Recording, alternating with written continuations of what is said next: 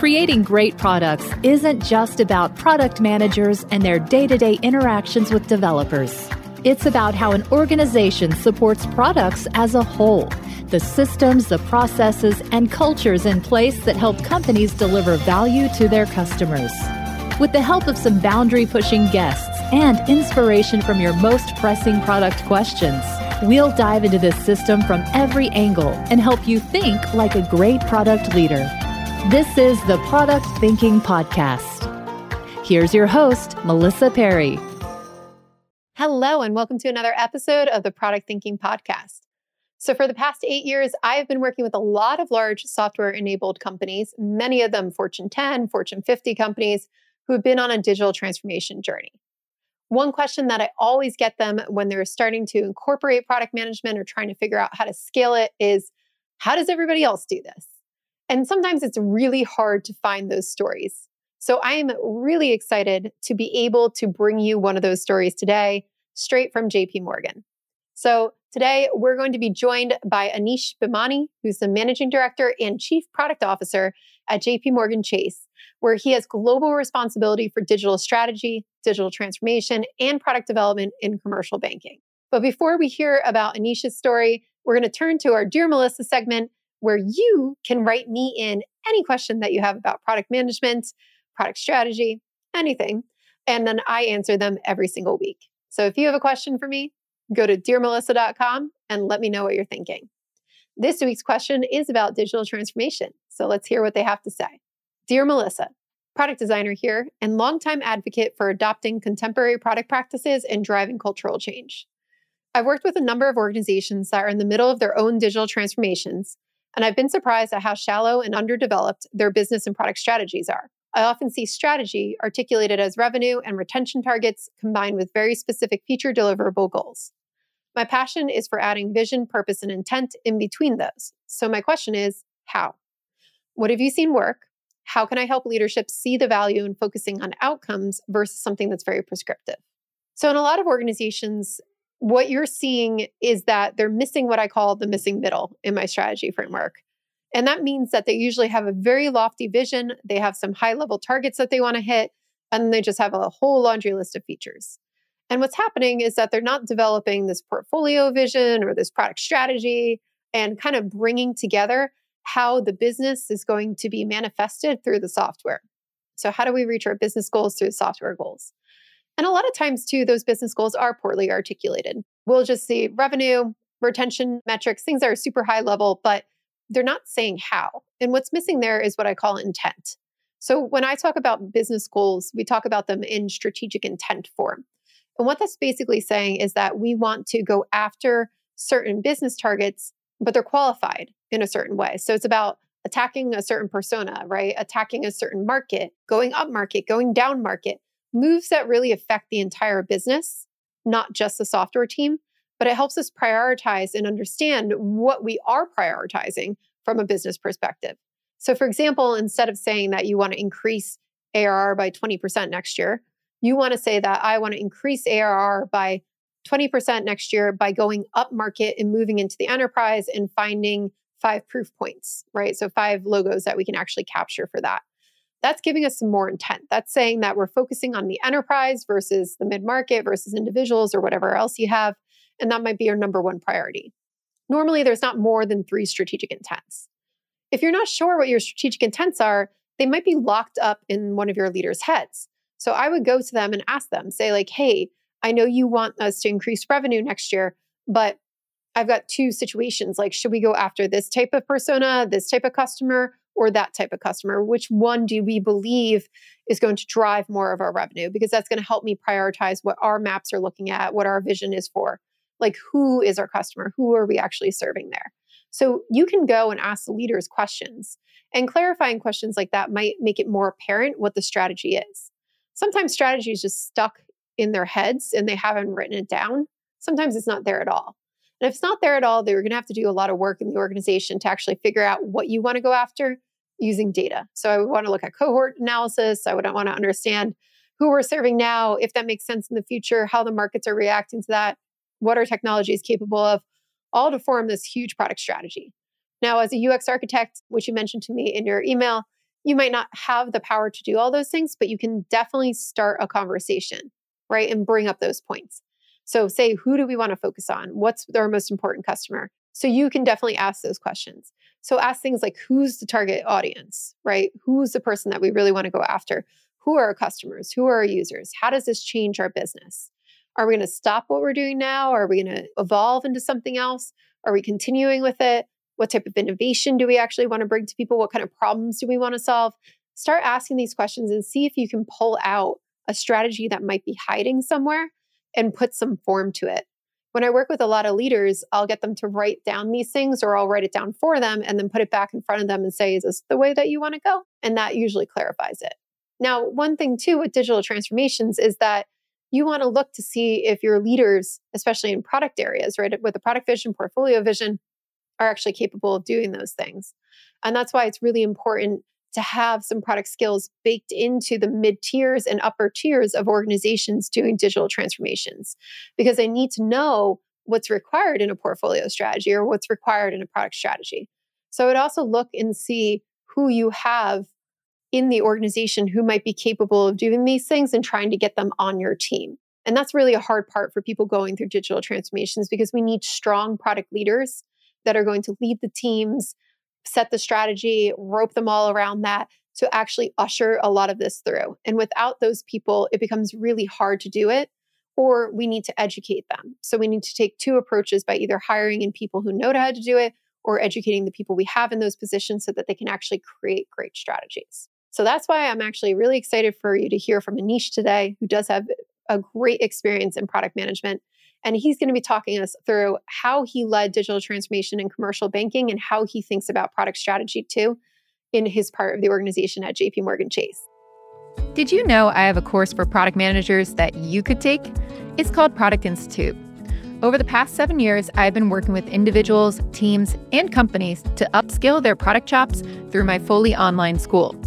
We have an ever growing list of courses to help you work through your current product dilemma. Visit productinstitute.com and learn to think like a great product manager. Use code THINKING to save $200 at checkout on our premier course, Product Management Foundations. Welcome, Anish. Hey, welcome, Melissa. Really glad to be here. Great. So, you are a chief product officer of a very large bank many banks are considering do I have a chief product officer? It's kind of new, I feel like, for some places. How did you end up in this role? Yeah, you know, it's interesting. My background was actually in cybersecurity of all things. So it's not necessarily a natural path, but I spent most of my career in cybersecurity, aspiring to be the CISO at a large global bank. Got that job many years ago. And I remember thinking to myself at the time, I was like, huh, you know, there aren't too many bigger jobs in cybersecurity, short of government, which I didn't really have an interest in. So I remember talking to my boss at the time, who was the CIO of the firm, and I said, "Look, I could be more than happy doing this job five or ten years from now, but only because I chose to do it, not because it's the only thing anybody thought I knew how to do." And he looked at me, he's like, "Well, nobody thinks that." And I was like, "Oh, well, maybe it's just me then." The message I took from that is like, the more narrowly you define yourself, the fewer doors are open to you. So we laid out a path. And what would you like to do? I was like, "Well, I'd like to." run a technology organization. So we laid out a path for me to move into a CIO role. Basically, at JP Morgan, the divisional CIOs or what people call probably CTOs in other organizations, so leading application development and other things like that. So I moved into a role as a CIO of, of our corporate sector and then into commercial banking nine years ago. And then increasingly, what you found, not surprisingly, in the technology organization is we were largely, I'll call them order takers. You can call it a feature factory, things like that, but just people were just lobbing demand over at us left and right, and we were just forced to try to keep up. So I remember saying to our CFO and CEO at the time, I was like, this is nuts. Like, you, you can't do this way. I remember at one point we were being asked by, we had all these transformation teams all over the place, and product development teams and re-engineering teams and things like that, none of whom were talking to each other. And we found ourselves one day being asked to build, I kid you not, four different digital onboarding solutions by different teams that had no idea the other ones exist. So I went to our CEO. I said, I need a partner. I need somebody who can rein this all in, put together a strategy, line it up with the business heads, and figure out what are the things we want to be able to offer to customers. and took about a year of convincing of back and forth and it was ah you guys are fine. Tech guys will figure it out etc and when the light bulb finally went on and realized we were not nearly as structured as we could be and we weren't focused around customer outcomes and things like that it was very much a oh my god you're right. We absolutely need that. You do it it's like, well, what do you mean? It's like, well, look, I can find other technologists, but you need somebody who understands the business, who understands technology, who can speak to both folks and has the credibility of the various business heads. So that was 18 months ago. Uh, it's been one of the best moves I ever made, and it's been a, a blast. That's amazing. So you kind of talked yourself into this role, trying yeah. to find somebody else. Love it. You've also been at JP Morgan for over 20 years. Uh, yeah. What keeps you there? Yeah, you know, if you would have told me when I joined the bank that I'd still be here 20 years later, I said you, I would have said you were nuts, right? But it's far and away, it's an easy answer. It's the people. The quality of people that you get to work with is unbelievable, right? You're never more than one or two steps away from the world's expert on one thing or another, right? I also think that what I love is being able to do things at a scale where you can really make a difference. One in two US households has a relationship with JP Morgan Chase, right? About a, a third of the US economy passes through us every day, right? So talking about building things at scale, I remember when I was running security, you get 99.9% of everything done. Okay, great. Only a thousand things left to do, right? So being able to do things at a point where you do have to engineer things for constant uptime and scale and $10 trillion a day and other things like that. So a combination of people and just the challenges, right? I was CTO of an internet startup back during the dot com days, and I feel like I get more challenges on more technical challenges and more client challenges here than I ever did as part of a startup. I love hearing you talk about scale too, because as I was getting into product management and teaching people about product management, especially banks and other financial institutions, a lot of them started going, can you actually do this at scale? Or is, you know, what you're teaching us for startups? Like, oh, that's for startups, that's for growth stage companies. Like, we don't need product managers at banks. And I heard this for years, and I think we've come away from that now, which is fantastic. But it is definitely a different animal running product management at scale like you're doing. So, can you tell us a little bit about the journey and the transformation that you led commercial banking through to get to the state in product management? Yeah, and, and, let me be very clear. It is a journey we are still very much on and will be for years to come, right? Somebody once told me is the farther you go, the longer you realize the road actually is, right? So, so it's one of those journeys that never ends. I think if you look at our journey, and I think it's not uncommon with a lot of large organizations, it started in the technology organization with the agile transformation, call it a decade ago, right? And you saw people moving to, hey, we want to get away from these big multi-month delivery efforts and move to much smaller two-week sprints and and retrospectives and doing all that kind of stuff too. And that was great for the technology organization.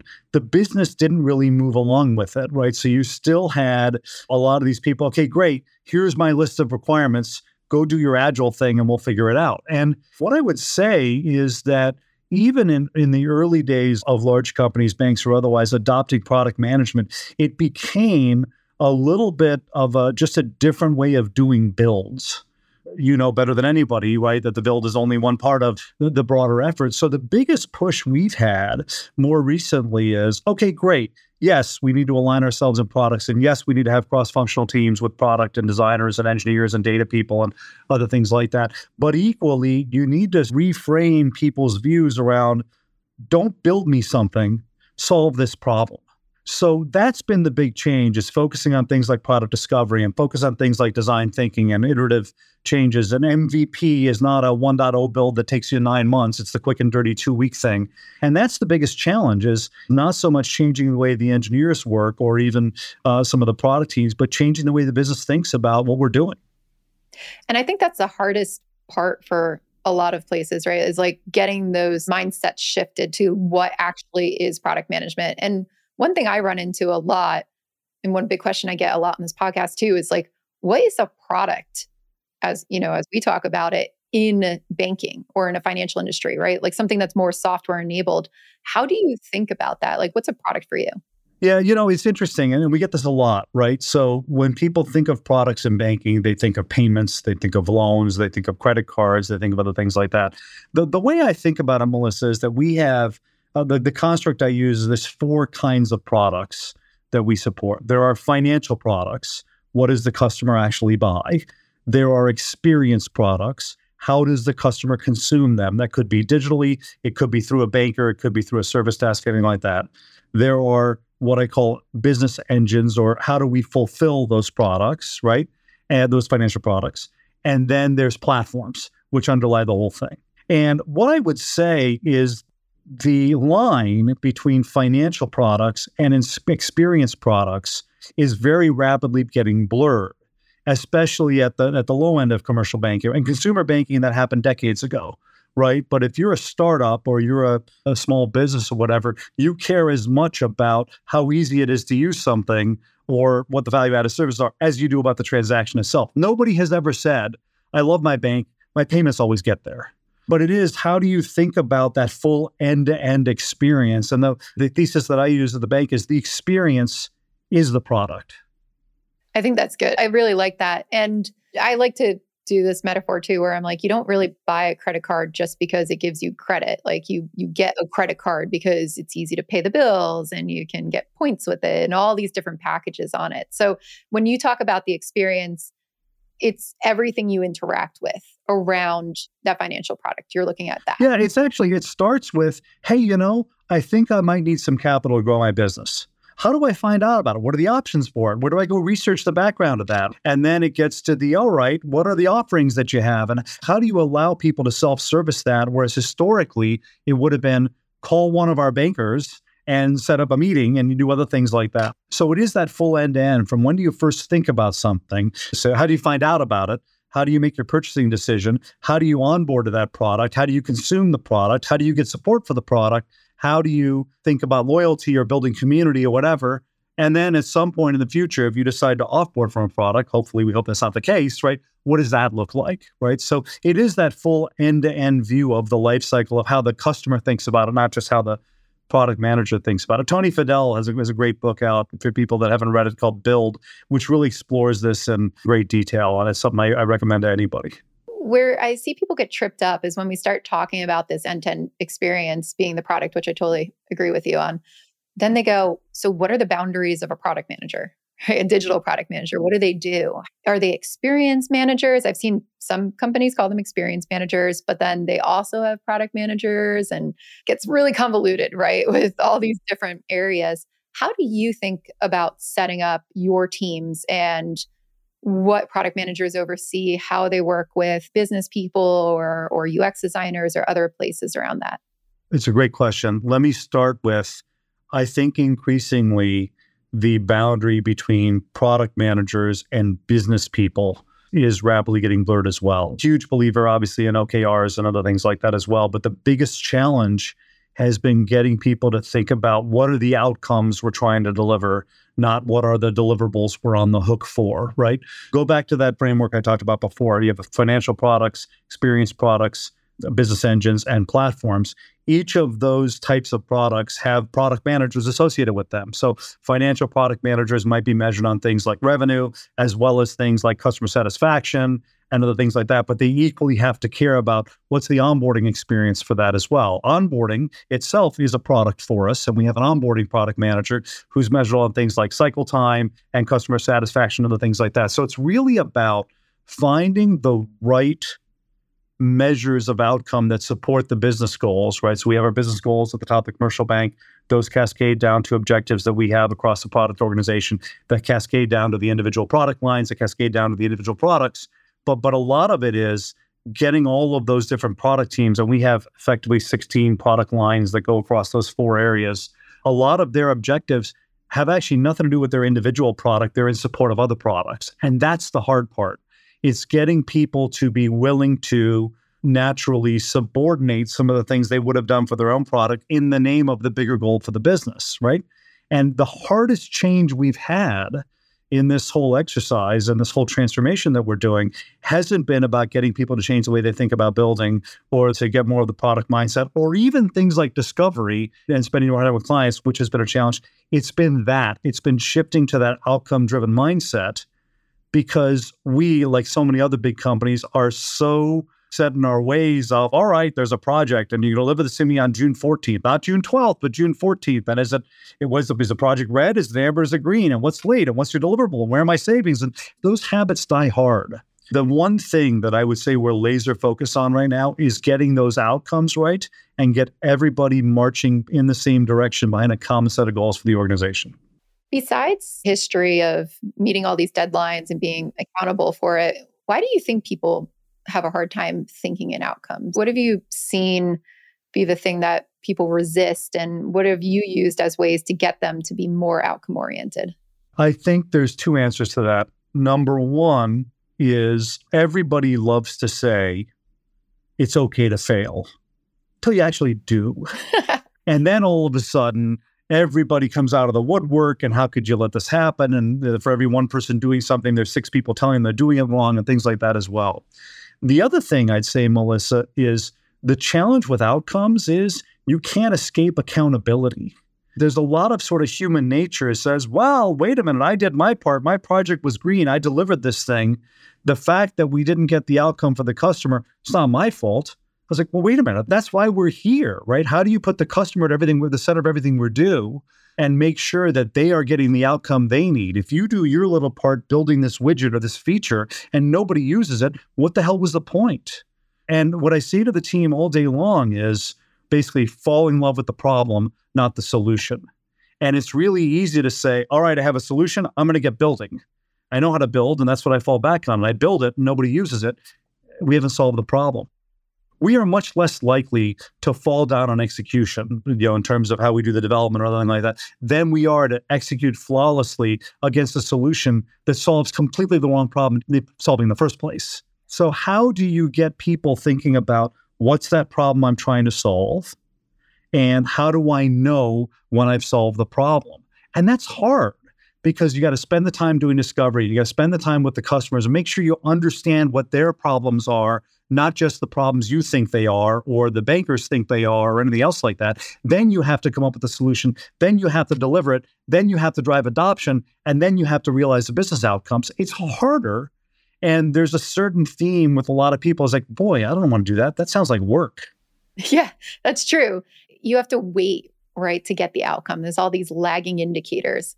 So everybody's like, well, I want to know now if I was successful so I can move on, right? Instead of thinking in product terms like project terms of, okay, I did it. Like, let me just like kick it over and it's done now. So I see that friction happening as well. Yeah, that's fair. I do think there's probably a a happy medium we have to get to, which is as much as we want to get away from deliverable based measures, there is a certain amount of that, right? If you want to see this outcome by the end of next year, you have to work backwards from that. But there might be deliver this capability in November so you can roll it out in December so you can start to see progress in January and you can iterate around that. And, and as much as we want to get to a purely outcome driven model, there is that nice balance you have to get to. Yeah, I'm so happy you said that because I do see that be an issue. I think when people are learning product management for the first time or going through these transformations, it's like they skewed so far to outcomes, they forgot that outputs actually get you the outcome at the end of the day. So I've seen infighting happen where people start yelling at them, like, no, we can't talk about the solution. We can only talk about the outcome. Like, we can't talk about the solution. And it'll go a little bit back and forth. So I love that healthy medium. How do you make sure that people are balancing that? Like, what kind of methods of reporting or looking at progress do you use to say, hey, here are the things that we're doing, and this is how we're tying it back to outcomes? This is a journey that we're on, but we started with all right, what are the big major objectives we have? Across the organization. And for us, it's basically three high level themes. It's deliver a great digital experience to our corporate customers, deliver a great digital experience to our real estate investors, and give our front office all the tools that they need to better serve our clients. Those are the high level ones. That breaks down to a set of 11 more specific objectives, things like onboard a customer in 24 hours or uh, be able to reduce the cycle time for loans or things like that, right? When we did that, I, I, you just try to strike this balance between doing everything top down and doing everything bottoms up. So then we asked everybody, okay, what are you working on and how do you measure the progress? Just getting people used to that idea of those measures. And they came back with a set of KRs for their objectives that they had, which was great. The problem is there were 341 of them. And I was like, well, wait a minute. Like, we can't be. And by the way, only less than half of them had targets and less than half of those were being measured. I was like, all right, you don't have 341, you have a lot less than that. One more thing, which is if you took those 341, how many of them actually mapped up to those 11 objectives we had? About half. So, what's the other half of the organization doing? So, then we took another crank of it, and that 341 came down to like 140, about 80% of which mapped to the top. So, okay, that's great. There's always going to be 20% of things that come up and life gets in the way and that sort of thing too. But then you look at, all right, of all those things in there, how many, if we do them all, do we actually get the benefit that we expect from all these objectives? And the answer, unfortunately, was no. There's a lot of good stuff in there. Uh, yeah, there are a lot of good ideas. Everybody's got a good idea, uh, right? We're long past the, the days of funding bad ideas, but it's how do you get the focus on those down to the handful of things that I refer to as the difference makers. If you get these things done, you make a substantial difference in the business outcomes that we have. So it is very much that. It is that OKR framework, but it's getting it down to a handful of measures that really matter and clearing everything else out. So if you look at a lot of a lot of organizations, they get very focused on operational efficiency right? And okay, how do we do this faster so I can reduce the number of operations people I have doing something or else like that? I was like, you can't lead with that. You lead with customer experience. How do I deliver a much better customer experience? And let's use the onboarding. If I can onboard a customer in 24 hours, they get a much better experience. And to do that, I have to do so much automation and process reengineering, other things that, that you get the operational efficiency anyway. So don't measure 20 different things, measure the one. In that case, cycle time of onboarding, and everything else flows from there. So it is a handful of metrics that really make a difference. We have about 40, which is still a lot, but it's a hell of a lot better than 341. Are you eager to dive into the world of angel investing? I was too, but I wasn't sure how to get started. I knew I could evaluate the early stage companies from a product standpoint, but I didn't know much about the financial side. This is why I joined Hustle Fund's Angel Squad they don't just bring you opportunities to invest in early stage companies, they provide an entire education on how professional investors think about which companies to fund. Product leaders make fantastic angel investors, and if you're interested in joining me at Angel Squad, you can learn more at hustlefund.vc/mp. Find the link in our show notes. What I'm hearing from you is you started by first yourself like setting the objectives at the top and then you asked everybody how they were meeting those objectives and you bubbled it up and then you reconciled and then had discussions about it. Is that how you went about setting the strategy the first time?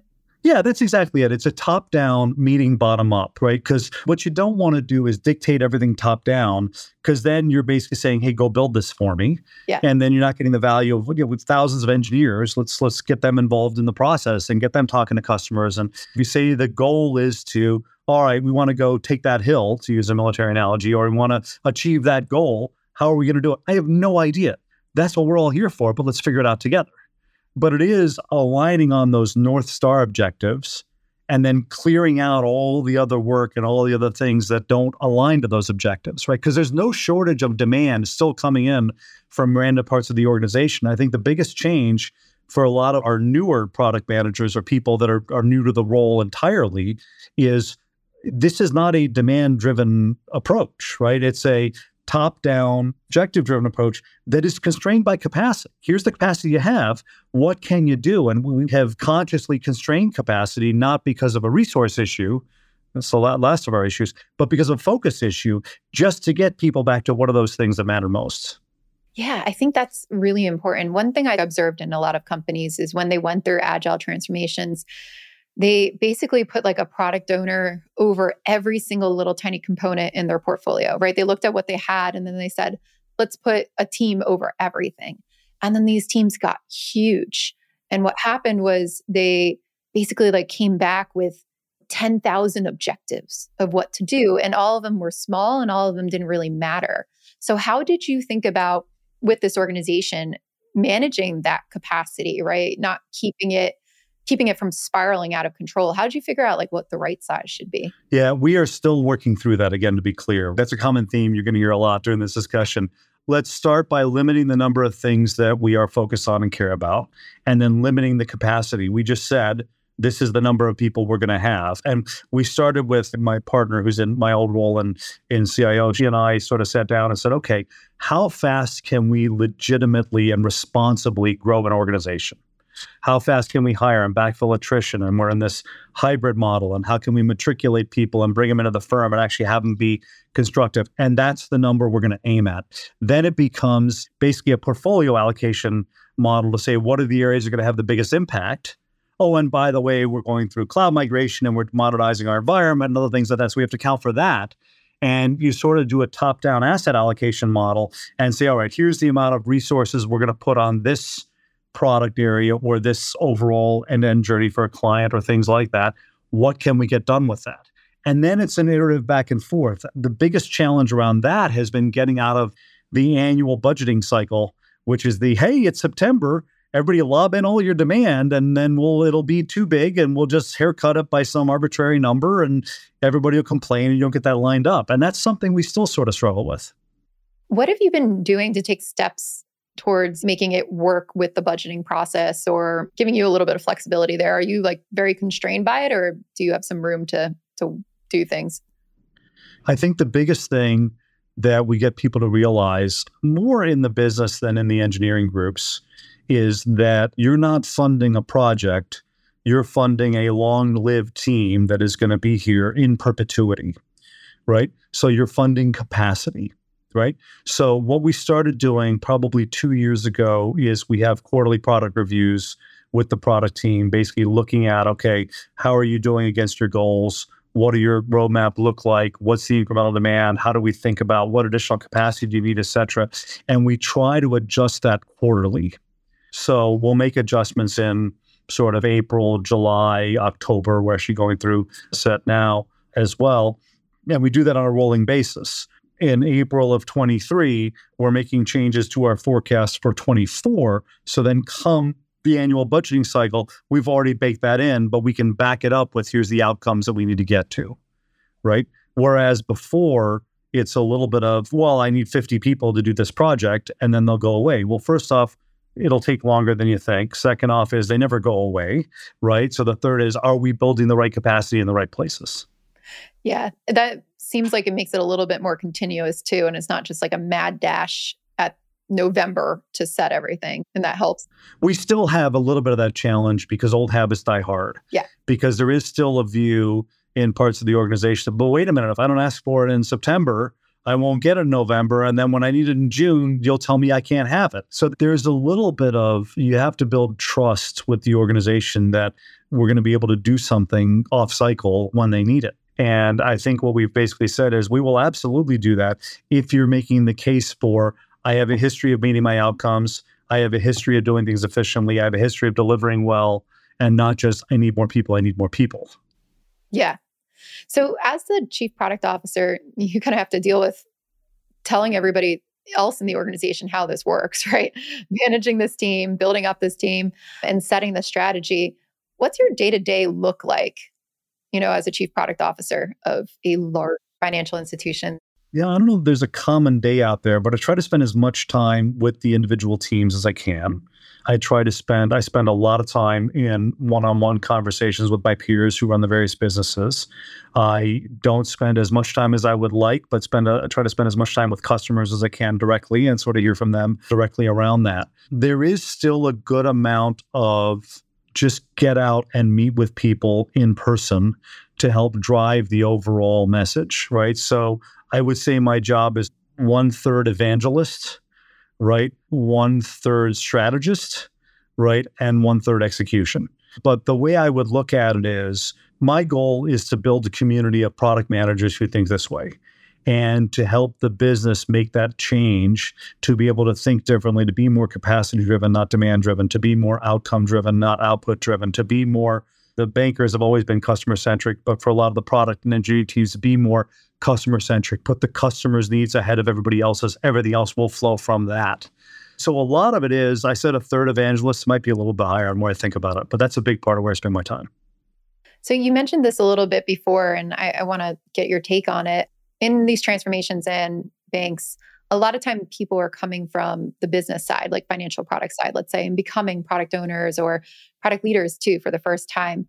How are you thinking about structuring your organization to bake good product management practices in and level those people up? And what does a product leader, I guess, look like at JP Morgan, like higher up? What are they overseeing? Is it just technology? Is it the whole experience? Like, what's that actually look like? For all of our products, we have a, a product management team, an engineering team, a design team, and a data team, team of data scientists, et cetera. The data science is a new ad that we had. I'm responsible for the product teams, the design teams, and the data teams.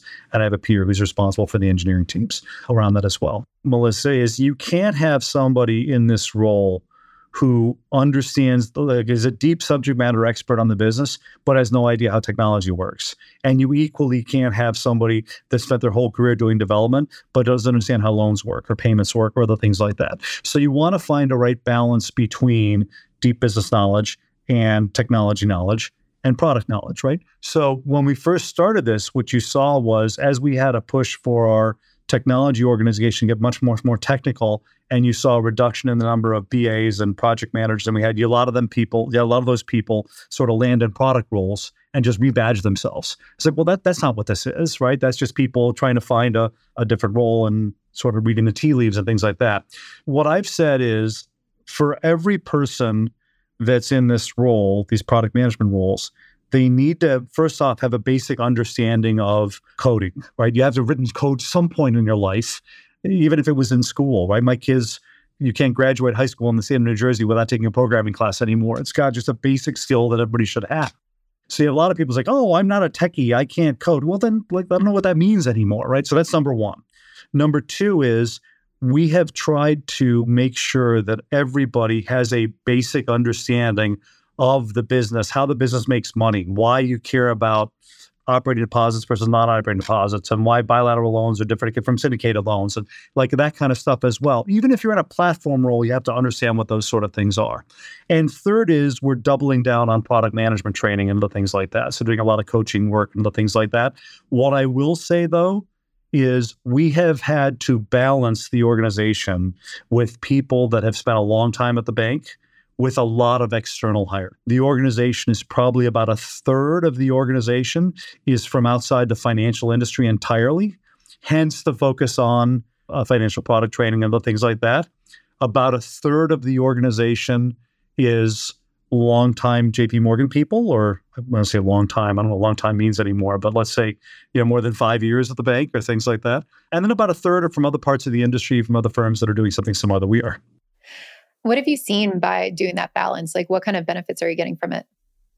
You get good diversity of thought. You get people that have been product managers in tech companies that are very good at pushing the boundaries and very good at getting people to think differently. And we've had a huge influx, and we built a design team basically from scratch in the last last five years, right? And they get people to think differently. I'm a big believer in co-locating teams. And contrary to, to many other people, I do believe in the value of sitting physically sitting together in an office. And when you have that connectivity around there, it wears off on, you know, rubs off on people from that point of view. At the same time, you have people that have the ability to navigate the firm, right? This is a big place, right? It takes a while to figure out how to get things done. So that balance of people that know how to navigate the firm coupled with people that think differently is very powerful it does create challenges because you do get the inevitable culture clashes and you get to the, I don't understand why I have to do it this way. This is big dumb bank stuff. And some of it is, and some of it we are immune to because we're seeing it forever. But some of it is no, that's not big dumb bank stuff. That's the Federal Reserve requirements or the OCC requirements or things like that that we have to get to, right? So there's a little bit of challenges there, but the good far outweighs the bad. That's really nice. That's impressive that it's up there. One of the things you also mentioned when we were talking about this was how business and technology are getting super intertwined. And I think that's why you just said you need to have somebody who knows tech and somebody who knows the business. When you're thinking about setting strategy for the commercial bank, what does that kind of look like and you know what's your role as a chief product officer in that so if you're looking long term commercial banking this is where we want to go here's our vision what do you do to figure out what's going to get done the strategy for the business is set obviously by our CEO and our management team, of, which I'm a part. And that's something we do on a regular basis, right? So we'll have long term goals, right? We want to grow the innovation economy business to X size. We want to expand internationally. We want to increase our deposits by Y or whatever those sort of goals are, right? And then you say, okay, what do we need to do to do that? Right? It's like, well, more recently, a good example in 2023, obviously the banking industry's been through a lot of turmoil in the first first part of the year. With what happened to Silicon Valley Bank as an example, I think it really drove home for everybody the value of a much more digital set of offerings, a much better customer experience, a much more customer centric view of things. So it was very clear okay, you want to grow an innovation economy business that begins and ends with a much stronger digital offering and much more technical bankers, right? As you think about that, right? So what we did also is this has been a very traditionally banker led business, a very what in software you might call more of a sales led approach than a product led approach. And what we laid out on the back of everything that's happened over the last couple of years said, look, fundamentally, you want to achieve all these goals.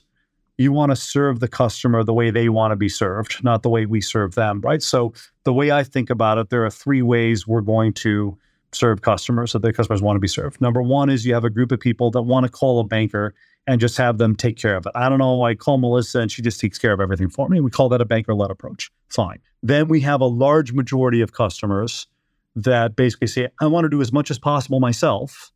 But when things get really hairy, I want to call somebody who understands me, who understands my business, who understands my industry, who knows my goals and my hopes and my dreams and my aspirations and all that kind of stuff as well. And we call that banker assisted.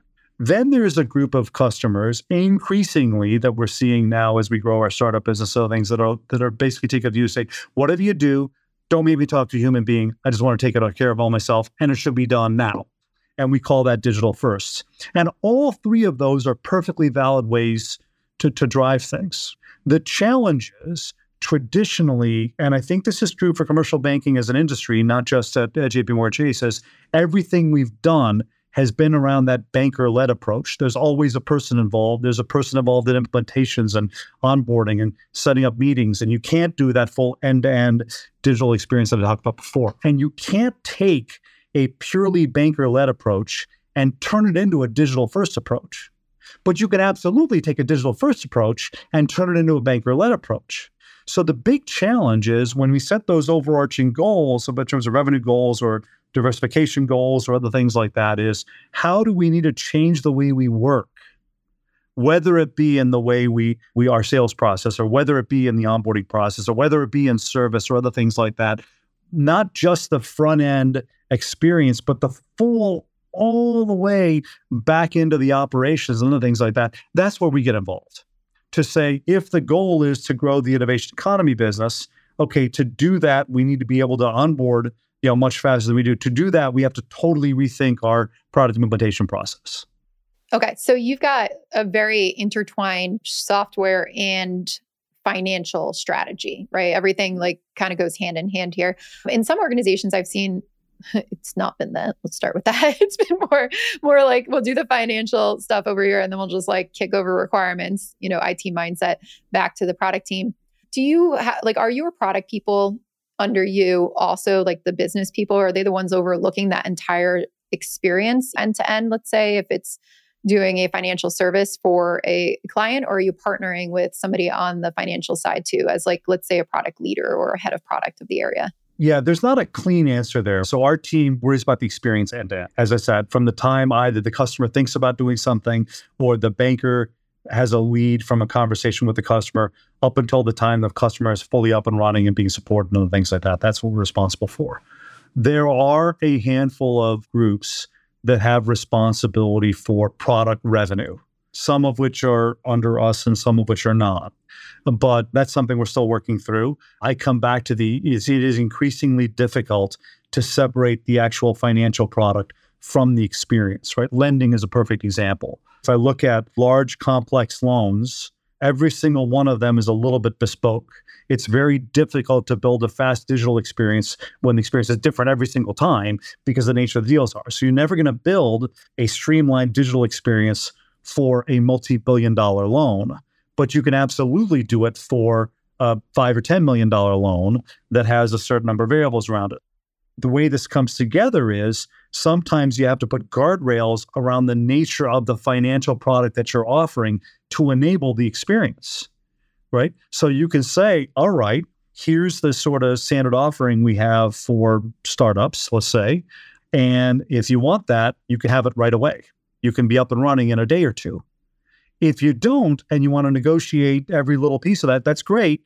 You're going to be a month, right? And you give people the option, right? Depends what's more important to you. So I think increasingly, like I said, you're seeing those roles come together, the financial products and the and the experience products. When you're looking at the future of banking and the future of software in banking, where do you think it's heading? What are you excited about for the next five to 10 years? I think it's exactly what we've been talking about. Uh, we talked about tech and the business changing. And the first thing I love is we've gone past the, well, IT says this, right? When you, as soon as you hear any organization, somebody calls it IT, like they're in a different place than you are right now. So now, as you people see refer to it as tech or engineering, or the things that you see that changing a little bit. I think you start to see there's there's nothing that happens in banking that is not technology driven. And I think the recognition of that has been very important. One of our CPOs in consumer that also came out of a CIO role and actually a CISO role before that. So I think you're starting to see much more technology literacy and fluency in the leadership of the, the business more broadly. I think that I said before that the experience is the product. And I think that is taking hold across the business, right? That experience could be through a banker, could be digital, et cetera. I think the next big step is how do we leverage all of the data that we have to deliver value added services that customers can't get anywhere else, right? So the power of putting business leaders and product leaders and engineers and data scientists and designers together to deliver that great experience for the customer, I think is super powerful.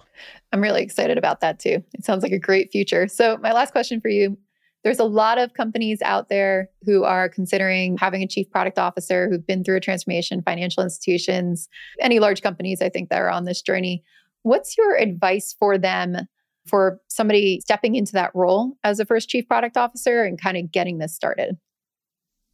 The first thing I would say is it's a lot harder than it looks from the outside because old habits really do die hard. So I'd say it begins and ends with top down support. I mentioned earlier, it took about a year to get the management team convinced that this is something we needed to do. So you got to have the buy-in of all of the existing teams that are out there, because otherwise you you have the chance of running into what I refer to as organ rejection, right? It's like, oh, wait a minute, like you know, the organization chews you up and spits you out. So you got to have the buy-in of that senior leadership team around that. The second thing is you can't parachute people into these roles. You have to find, as I said, people that have done product roles in other organizations, people that are deep engineers, people that are deep business people, and sort of use that to cross pollinate the organization. And the last thing I'd say is it takes time. We're about three years into it, and we got a long way to go. Right. So these things don't happen overnight. Like I said, where you see them working, it really does start to sing to you. And I guess I lied. One more question. What have you seen as the benefits too of you stepping into the CPO role? Like what has changed for the better across the commercial banking yeah, I think we're able to achieve those outcomes faster. I think getting focus on what is it we want to see for the customer, we're able to get there faster because you don't have a lot of the negotiation back and forth. I think we also had a situation before, one of my colleagues called it everybody fall, fell, fell in love with their part of the problem, as opposed to looking at that full end to end customer view around that as well. Those are probably the two biggest ones. I think also we still have work to do, but getting the product teams and the engineering teams feeling like they are one joined up team has been really powerful in the places where we've gotten that. We still have, again, a few places where we don't quite have that close partnership yet, but that's been a huge effort as well. Well, that sounds like a really good reason to try to adopt this role at any company that is thinking about it. So, thank you so much, Anish, for being on the podcast. If people want to learn more about you, where can they go? Yeah, probably the best way to reach out is on LinkedIn. I have a love hate relationship with some of the other social media aspects these days. So LinkedIn's the best place to reach me. Great. Well, thank you so much for being with us. And thank you for listening to the Product Thinking Podcast. Make sure that you hit that subscribe button so that you never miss an episode. We'll be back next Wednesday and we'll see you then.